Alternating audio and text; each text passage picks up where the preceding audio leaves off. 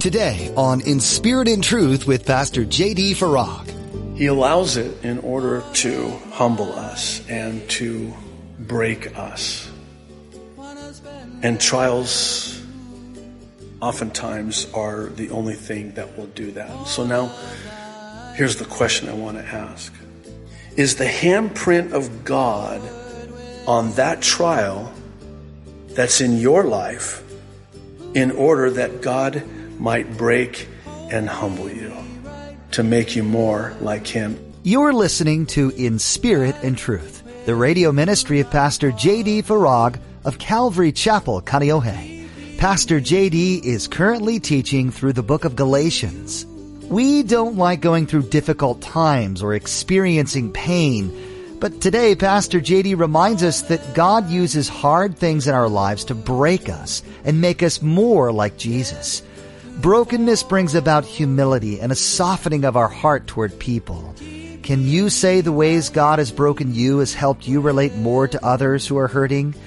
Now, be sure to stay with us after today's message to hear how you can get your own copy of today's broadcast. Subscribe to the In Spirit and Truth podcast or download the In Spirit and Truth iPhone or Android mobile app. Now here's Pastor JD in Galatians chapter 6 with today's edition of In Spirit and Truth. Picture the scene. Bear with me on this. Picture this scene, okay? Let's fast forward to today. This is a hypothetical, but let's just say for purpose of discussion that you heard, did you hear about them? Oh, we need to pray. Oh, what happened? Oh, you didn't hear? They committed adultery. no. Yes. Did you hear? We need to pray. No. Yes. Really? That's how we treat people? Shame on us. One of the things that, uh, and I feel strongly about this, and you'll forgive me for the strength of this. I don't know why this is, but it almost seems like adultery and divorce, which oftentimes ensues, has become the unforgivable sin in the church today. You know, the most gentle words ever uttered from the Savior's mouth were for the adulterers, the prostitutes, the addicts, if you will, the down and out, the hurting, and oh, by the way, his harshest words were for the religious leaders, pointing their fingers of blame. The harshest words uttered from the Savior's mouth were for the religious leaders. Think about that. Does that not change the complexion?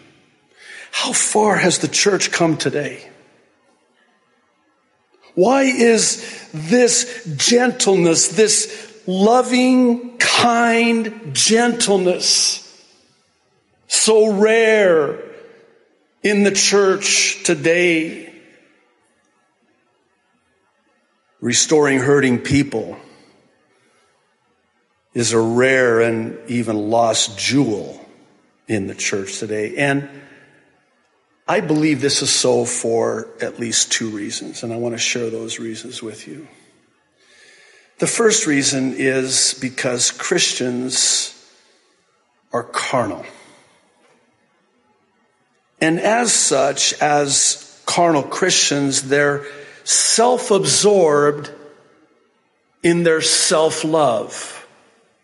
And self love is the antithesis of the fruit of the Spirit of love. And remember from last week that from love comes gentleness. It's only when I'm walking in the Spirit and have the fruit of the Spirit that I'll be loving and gentle in how I treat other people. And by the way, husbands, that's how it is to be and how you treat your wife. You and I are to love our wives as Christ loved the church and gave himself for her. We're to love them in that gentleness. Whenever I do a wedding, I always like to, you'll forgive the play on words here, I always kind of like to corner the groom before God and everybody, all the family, all the people in attendance at the wedding. And I always like to talk with them about in Ephesians where Paul basically says three times, husbands, love your wives. The first time, as Christ loved the church. The second time, as much as you love your own body. And you're to give of yourself for her and love her even as much as you love yourself and you love yourself. And then I, I like to ask them, that's kind of a tall order, isn't it? Yeah. Pastor JD, you didn't tell me you were going to do this during my wedding ceremony. We might have maybe had second thoughts about asking you to do our wedding ceremony because I'm kind of on the spot here because now I got a problem here. How am I going to love her that way? Well, here's the thing you can't. How about that? You can't love her that way. Are you kidding me? You're going to love her as Christ loved the church and gave himself for her? You can't. The only way you can love her that way is with the love that God gives you for her. That's the fruit of the spirit of love on the tree of our lives. That's the only way. And that's the only way that I can lovingly and gently restore people. It has to come that way. That is the only way. Absent the fruit of the Spirit, I cannot be loving. In and of myself, I possess no good thing in my flesh, Paul says. There dwelleth no good thing. I am rotten through and through, and so are you. So don't look at me like that. what does Jeremiah tell us? That our hearts are deceitfully wicked. They're so deceitfully wicked, we can't even know how deceitfully wicked they are. They're beyond repair. There's no hope. The only hope is for God to regenerate from the inside out and to make us more like Jesus Christ, who is love, who was gentle, who was kind, who was meek in his treatment of other people. But here's the problem. If I'm a legalist, if I'm a spiritual police, then it's impossible for me to treat people in that way. And by the way, is that not how we're known? We talked about this last week and probably the week before. That's how we're going to be known is by our love one for another. If that be true, and then isn't the opposite true? Then by how we treat one another, that's how we're known. By their fruits you shall know them. Listen to what Warren Wiersbe said. Nothing reveals the wickedness of legalism better than the way the legalists treat those who have sinned. I was thinking about this. I think it was Oswald Chambers that said it, and I'm going to kind of paraphrase it. Basically, here's the gist of it. If we only knew what someone was going through, we would treat them better. If we had any idea what that person is going through in their life, we would be so much kinder to them. If we had any idea. If we just could walk in their shoes for just even one day, maybe even one hour. To experience what they're going through, we would treat them so differently, much more lovingly, and certainly more gently. The second reason I believe that restoring hurting people is so rare today has to do with unbrokenness. Unbrokenness. Hear me out. Christians who are hard and harsh, they remain that way because they themselves have never been broken. They have never tasted from the cup of brokenness. They've never been on the receiving end of truly being broken. You know, in our day and age, we don't value broken things. We throw away broken things, right? But to God, brokenness is beautiful. Brokenness is valuable. I think of the Savior breaking the bread before he blessed it. You always see that in the scripture, by the way. The breaking always precedes the blessing. I think of Jacob, who wrestled all night with the Lord. That was a pre Bethlehem appearance of Jesus Christ in the Old Testament, known as a Christophany. That was the Lord himself that Jacob was wrestling with. And what does Jacob do? He, he, demands a blessing, and the Lord says, I can't bless you till I break you. So what does he do? He touches his hip socket and breaks him. Now I can bless you. Blessing only comes from the brokenness. We don't see brokenness that way. It's those who do see brokenness that way. It's those who have been broken and humbled. it brings about a much needed humility. It's those that become gentle and loving. And in my own experience, it's because I know of my own, and I'm speaking for myself here, just very candidly, if you don't mind. But I just know of my own propensity for sin and failure. And I would be disingenuous were I to stand before you today and say that I have not mistreated people in my unbrokenness. One of the most important lessons I'm, I'm learning in my walk with Jesus is that my harshness with people comes from the unbrokenness in myself. And it works both ways. My gentleness with people comes from the brokenness in myself.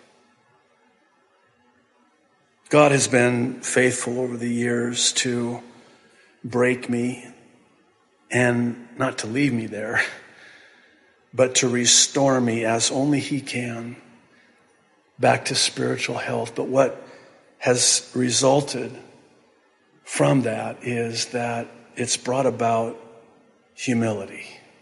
Humility. And with that humility has come this softening. In, in my case, a much needed softening because I didn't really have a soft heart towards people.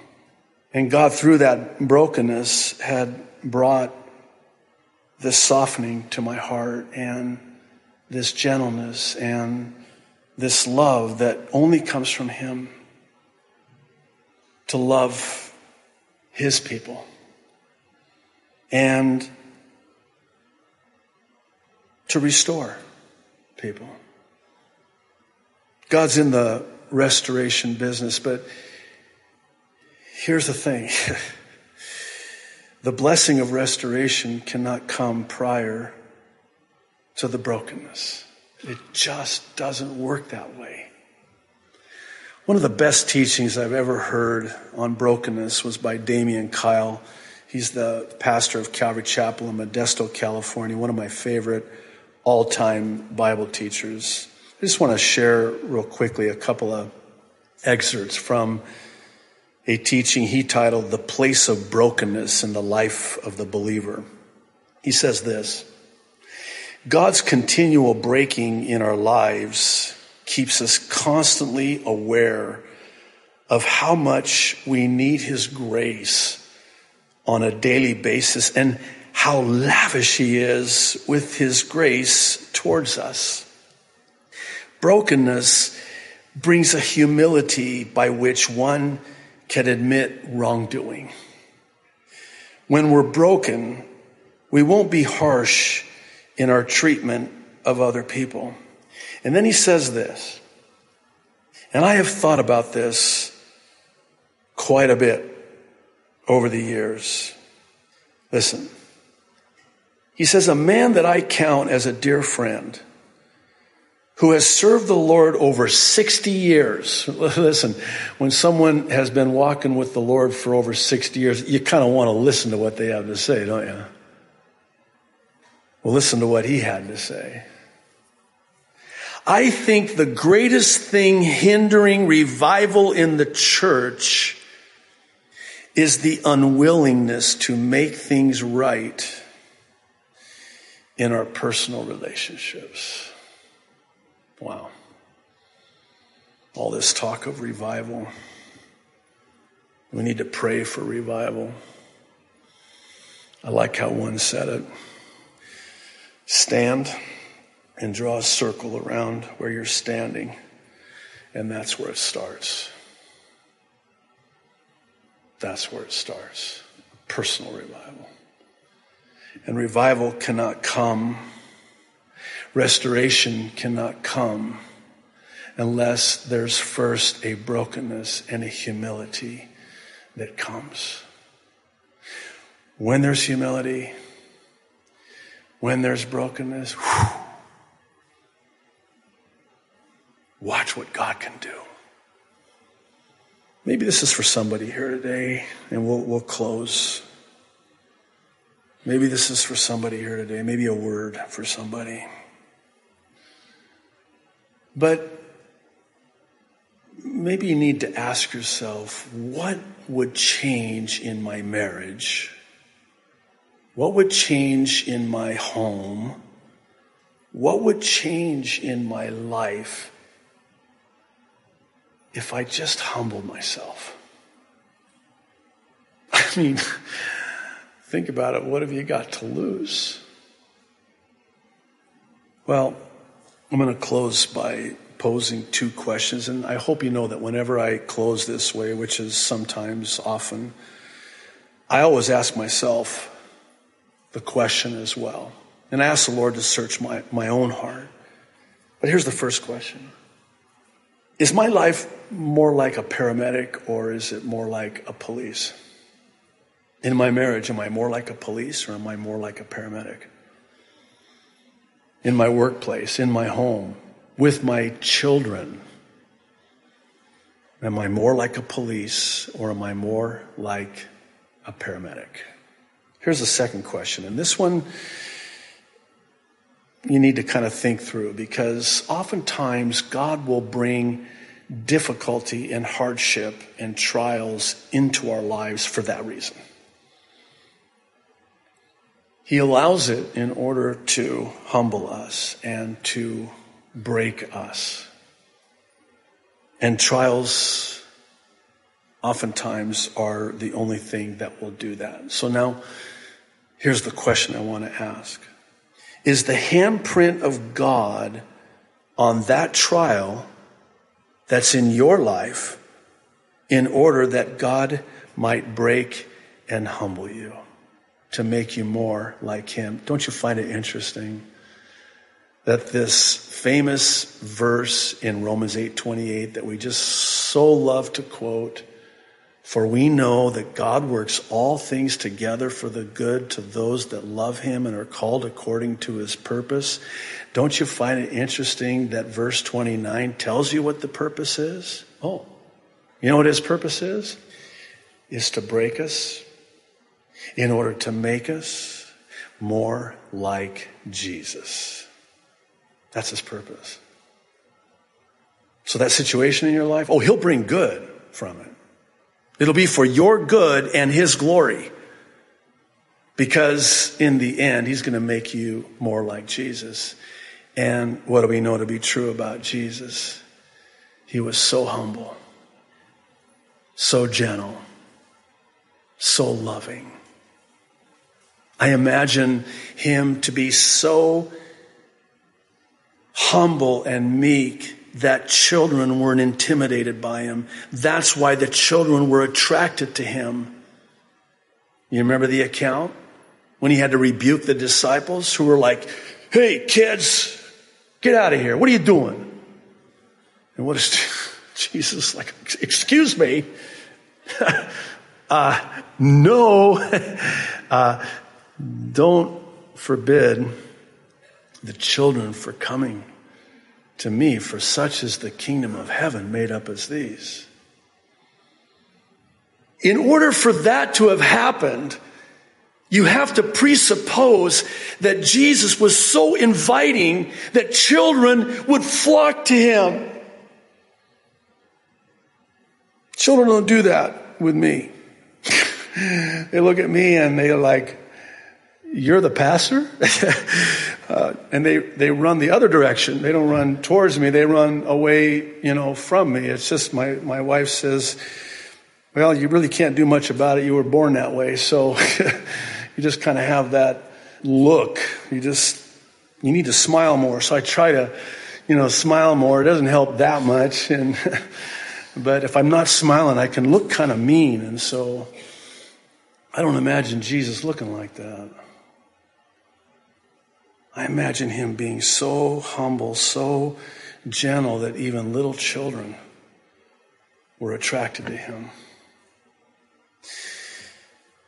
Maybe that's the reason that God has allowed what he's allowed into your life. He wants you to be gentle and be humble. And maybe he also wants you to seek restoration in that broken relationship that's in your life, in as much as it lies upon you, in as much as you're able. You can only do so much. I mean, if the other person isn't willing, at least you are willing. Maybe it's somebody that you need to forgive that has really hurt you and wronged you. Reminds me again of something that Oswald Chambers said he says, It's not have you been wronged, it's have you wronged. It's not have you been wronged, it's have you wronged. We're so glad you joined us today for Pastor JD's continuing teaching in the book of Galatians. If you'd like to learn more about the Apostle Paul's letter, we encourage you to continue reading ahead. As you do, ask God to reveal the truths and promises contained in its verses to you.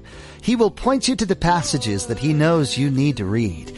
You can also hear additional messages from Pastor JD on this book by visiting our website inspiritandtruthradio.com. Listen online or download these teachings to have available anytime. We've created a mobile app as well for Apple and Android devices, so you'll be able to take Pastor JD's teachings with you on the go. We'd also like to tell you more about the Mid East Prophecy Update tab on our website. As followers of Jesus Christ, we're all eagerly anticipating His return to earth. We believe it's coming soon and that many events happening around the world right now are fulfilling the prophecies of the end times detailed in the Bible. Each week, Pastor JD takes a look at these events and what God's Word has to say about them and shares that information with us in the East Prophecy Update. The purpose of these updates aren't to scare us, but to remind us how important it is that everyone know the redeeming hope of Jesus. These updates are new every week, so visit inspiritandtruthradio.com to access the latest installments. That's all we have for today, but be sure to join us next time on In Spirit and Truth for more from the book of Galatians. Right holding me true to